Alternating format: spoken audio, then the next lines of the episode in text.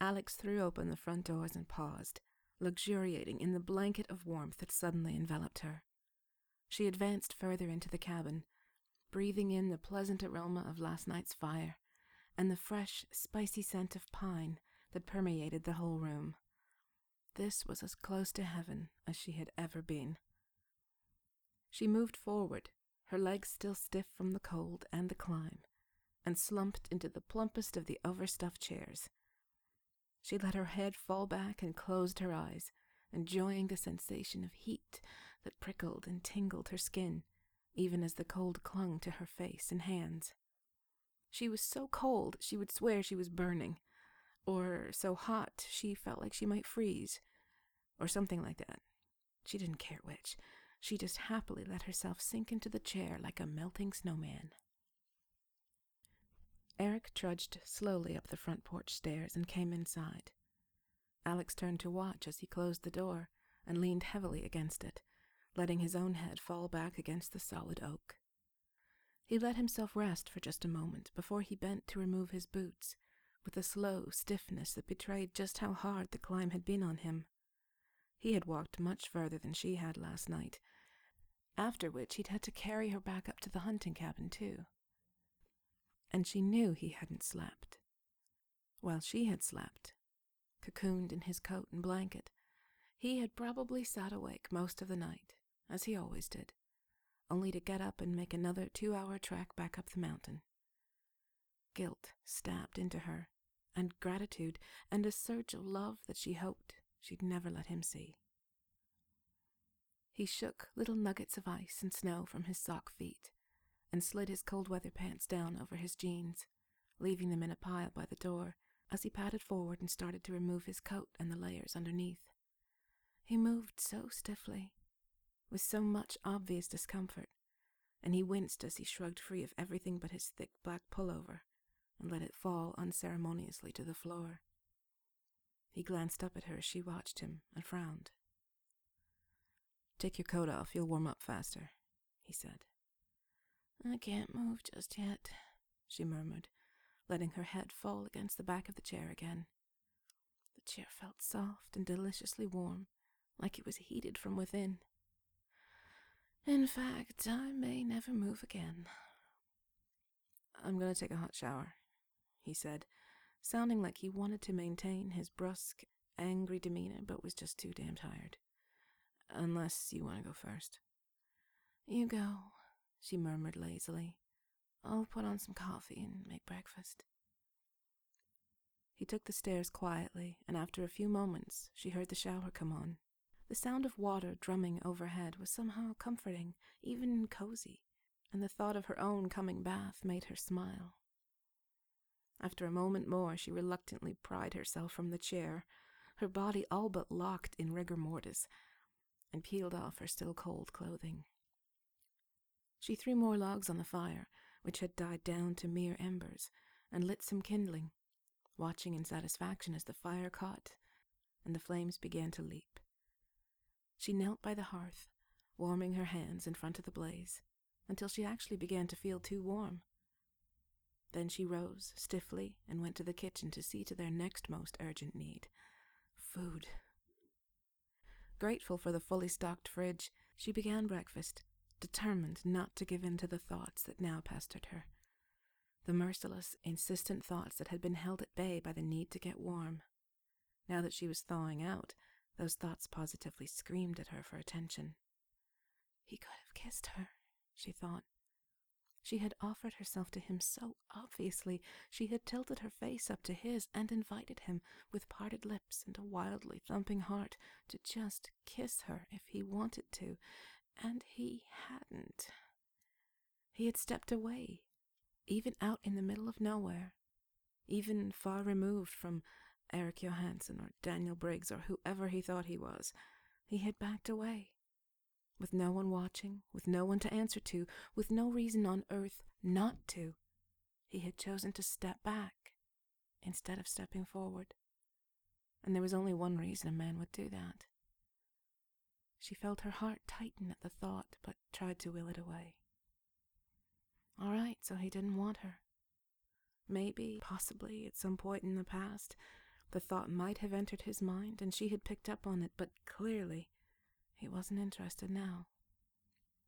As painful as his rejection was, as humiliating as it was to offer herself to him and be so thoroughly refused, she had to try to salvage something out of this situation. She still had so much she wanted to discuss with him, so many treatment ideas she wanted him to consider. And more than that, she wanted to remain friends. Colleagues, at the very least, if he wouldn't allow anything more. Maybe she could convince him to let this uncomfortable mistake slide. Maybe he was gentleman enough to let it pass without further embarrassment. Maybe they could return to PGI and just continue on as if none of this ever happened. He might even agree to stay here for a few more days and rest. But even as the thoughts raced through her mind, she knew none of it was likely. The best she could do, realistically, was let him go now if he still wanted to, and hope to be able to talk to him later. Hope that there would even be a later. She fried some eggs and slid them onto plates with toast and sliced tomatoes and was just pouring coffee when Eric sauntered in, his hair still wet, wearing a fresh black pullover and jeans. The aroma of soap and some sort of masculine shampoo followed after him, infusing the kitchen with a masculine air that contrasted sharply with the homey smells of coffee and toast. She focused her attention on setting the food down on the table and smiled faintly as he eyed the food appreciatively and sank into a chair to dig in. She took the seat opposite him and began to eat. Thank you for this, he said, between mouthfuls. Politeness, manners, no real gratitude or emotion of any kind. He dabbed at his mouth with a napkin and kept his eyes down, devoting his attention instead to his food. She said nothing, just sipped her coffee and finished off a slice of toast. She had been ravenous when she'd entered the kitchen, but now she found herself eating almost as an afterthought, nourishing her body without taking any pleasure in it. She didn't even really feel hungry anymore. She watched him eat, mesmerized at how quickly he could put away what she considered to be a fairly substantial meal. In less than three or four forkfuls, the food was gone, and he was gulping down his coffee, as though he had been given five minutes to eat what he could before heading back out into the fray. The angle of his body in the chair told her that he wouldn't linger there, there wouldn't be any casual conversation over coffee or a request for seconds. While she didn't want him to leave, she couldn't think of anything she might say that would keep him here, and so she ate without speaking. The cabin was eerily quiet, with only the muted sounds of the fire crackling in the living room to break the silence. The piercing cry of a hawk somewhere in the distance only added to the sense of loneliness that the silence implied. She glanced out the window trying to spot that lone predator drifting on air currents far above the tree line, but seeing nothing, she turned back to Eric. He was looking at her as he drank, but quickly lowered his eyes. He drained his coffee and was up, striding from the room without a word. She finished her food and downed the last of her coffee, watching his powerful form as he walked away. A sudden flash of memory caught her off guard a memory of the first time she had seen his bare back. He had peeled off his shirt to let her examine him, and had moved away from her across the room to put it with his jacket. Just the simple act of walking had made his muscles bunch and move so fluidly, with such enviable male grace, that she had simply stared at him in wonder. His skin was smooth and even and lightly tanned, interrupted in places by pale white lines and scars that did nothing to take away from his beauty. But it was the heat that emanated from him, a sense of power and control, revealed by every sharply defined muscle, that had shocked her into an almost stunned silence.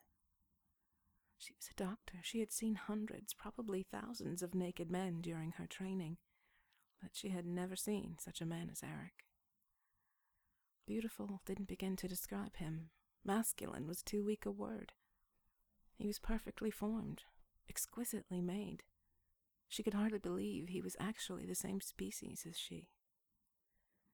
She had barely been able to examine him that day, had scarcely trusted herself to do her job. when he had turned to sit on her examining table and she had taken in the sight of his broad, muscled chest, lightly dusted with fine golden hair.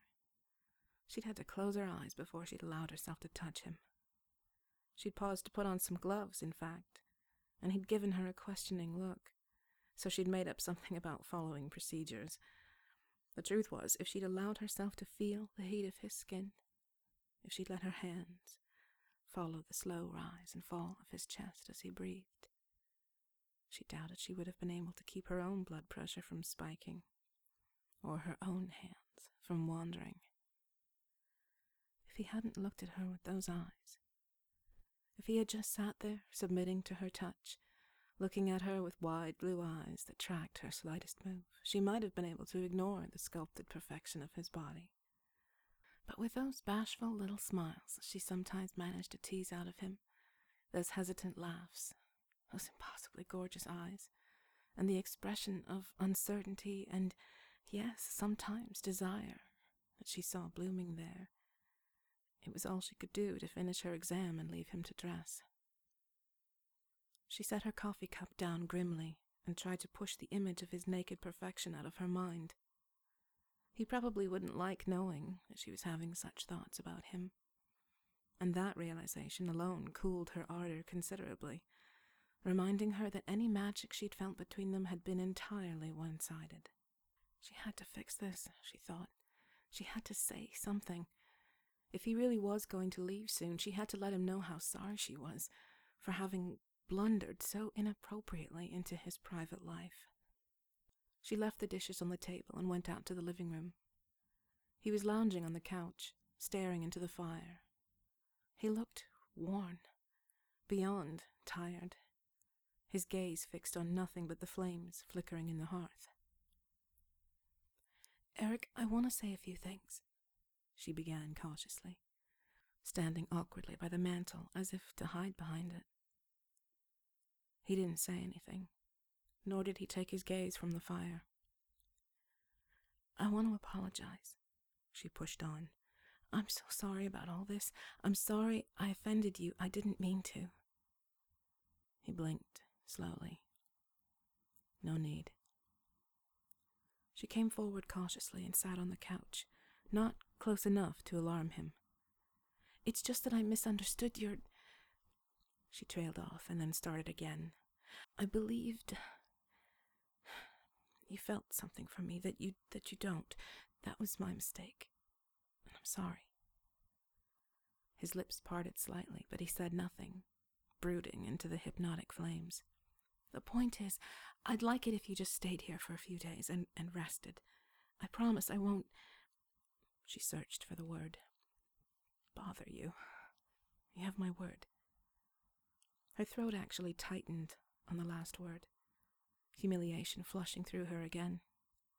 It was bad enough that he didn't want her, but to have to mortify herself like this, to have to promise not to inflict her desire on him, she didn't know how much more her pride could take.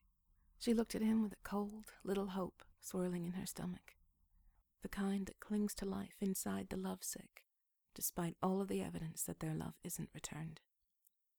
So I hope you'll stay, she went on, determined to say what she had meant to say. But if you want to leave, I won't try to follow you again. I'll just wait here until Nick arrives. His eyes drifted up to hers, and for the briefest moment she thought she saw relief in them. Relief that trampled her heart just that little bit more. You mean that? I do, she swallowed, averting her gaze. She just couldn't look at those eyes. But then again, she couldn't look away either. She chanced to glance at him, and he was looking at her, his eyes communicating something inscrutable. It wasn't fair of me to do this to you. I thought. Well, you know what I thought.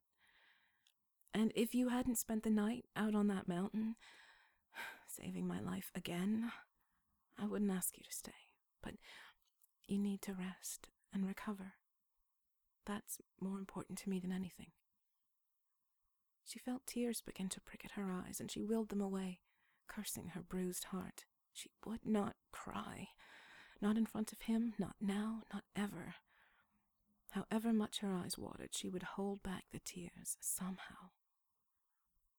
He watched her silently, and she saw his own eyes change. He knew she was trying not to cry. She could see it in the twitching of his cheek and the starkness of his own eyes. His breathing hitched, too, the way it had when he had been about to kiss her. And rather than watch the rapid rise and fall of his chest, she pressed on. I just have one request, she said. Please don't take this out on Nick. Don't leave Phoenix Group over this. He was only trying to help. Eric made a noise and looked away. He was so much more embarrassed by all of this than she'd ever realized he could be. This trained soldier, this testosterone driven man, whose hormones raged through him constantly, was embarrassed at Nick's involvement in such a personal matter. She'd had no idea he felt this way, would never have imagined someone as tough as he was, who had endured the unimaginable as he had, could be brought down by so little. It was remarkably human, remarkably normal. Her heart twisted at the thought. When she reached out to lay her hand gently on his arm, he didn't flinch or pull away. He's your brother in every way that counts. Remember that, she said gently. He loves you. She faltered, her voice catching. Unspoken words filled the air, the silent, potent words she knew they could both hear. I love you. His eyes drifted to hers again, and she almost melted. She could practically see the ice thawing, could almost see the veil lifting from those beautiful eyes. On impulse, thrown in by the uncertainty she saw in him once again, she leaned forward and slowly, cautiously, pressed a chaste, delicate kiss to his cheek. It was the barest whisper of a kiss, but she felt him relax a little beneath it. She should have sat back, should have given him the space that she had promised him not thirty seconds ago, but she couldn't. She kissed his cheek again, and then moved slowly to kiss the ridge of his cheekbone. He didn't move, or flinch, or push her away. He just watched her with those same eyes she'd seen that day in her office, those same questioning, uncertain, heart melting eyes. She lifted her head slowly and caressed his stubbled jaw, let her fingers trail along the strong, sharp contours of his face, gently, soothingly, as she engaged him with her eyes. Then she slowly tilted her head, bent towards him, and brushed her lips gently against his ignoring the surge of emotion that threatened to consume her, ignoring the part of her that wanted him so desperately she was almost shaking. She kept her touch timid. She kissed him lightly, pulling back before leaning forward again to meet his lips once more. They were warm and soft, and for the briefest second, for one heady, dizzying second, he began to kiss her back. She could feel his resolve start to melt, could feel him reaching to meet her kiss. His hand drifted to her hip and rested there as the light, sweet, almost kiss lingered, their lips barely touching. Their noses bumped, their cheeks and chins brushed against each other lightly as they touched and withdrew, their breath mingling their wide eyes roaming over each other's faces, as if they had never seen each other before, as if they both wanted to commit the other's face to memory, as if just almost touching like this, just bumping noses and cheeks, and breathing into each other's warmth was intoxicating enough. Sensations rioted through her, thrilled her, made her almost breathless with disbelief. He was letting her kiss him. He was slowly, so slowly moving towards her, gradually letting himself kiss and be kissed, letting her hair fall against his face as she angled her head and pressed her lips gently against his. As his lips parted slightly beneath hers, in an invitation to deepen the kiss, she felt his warmth, his soft, lush warmth, and the anticipation of the coming kiss made a small moan escape her lips. Eric, she whispered, the words escaping along with the pleasure. I love you. And that was all it took. He tore away from her, pushing her off so forcefully that she fell backwards and tumbled painfully to the floor. She rose up on her elbows and stared at him, stunned, blinking back tears as he glared down at her. The shock of it spiked through her, the sudden loss of their sweet intimacy stinging like ice. She wanted to plead with him, to crawl back up into his arms and caress him again, to recapture that heady moment right before he deepened their kiss into something more. It had felt so right, so perfectly right, to kiss and caress and love him. He had felt it too in that moment before he had started to give in. She had felt him sinking into the warmth, the sweetness, a divine mixture of tenderness and desire. He had wanted it too, just as much as she had. The loss of it now left her cold, blinking up at him in confusion and disbelief. At the very least, she expected him to reach down for her, to help her from the floor, but he didn't. He just stared at her, his eyes sharp and narrow, and showing none of the vulnerability that had tempted her to kiss him. I need to rest before I set out again, he said, a muscle in his cheek flexing. And he strode away, leaving her bewildered and staring, braced on her elbows on the floor.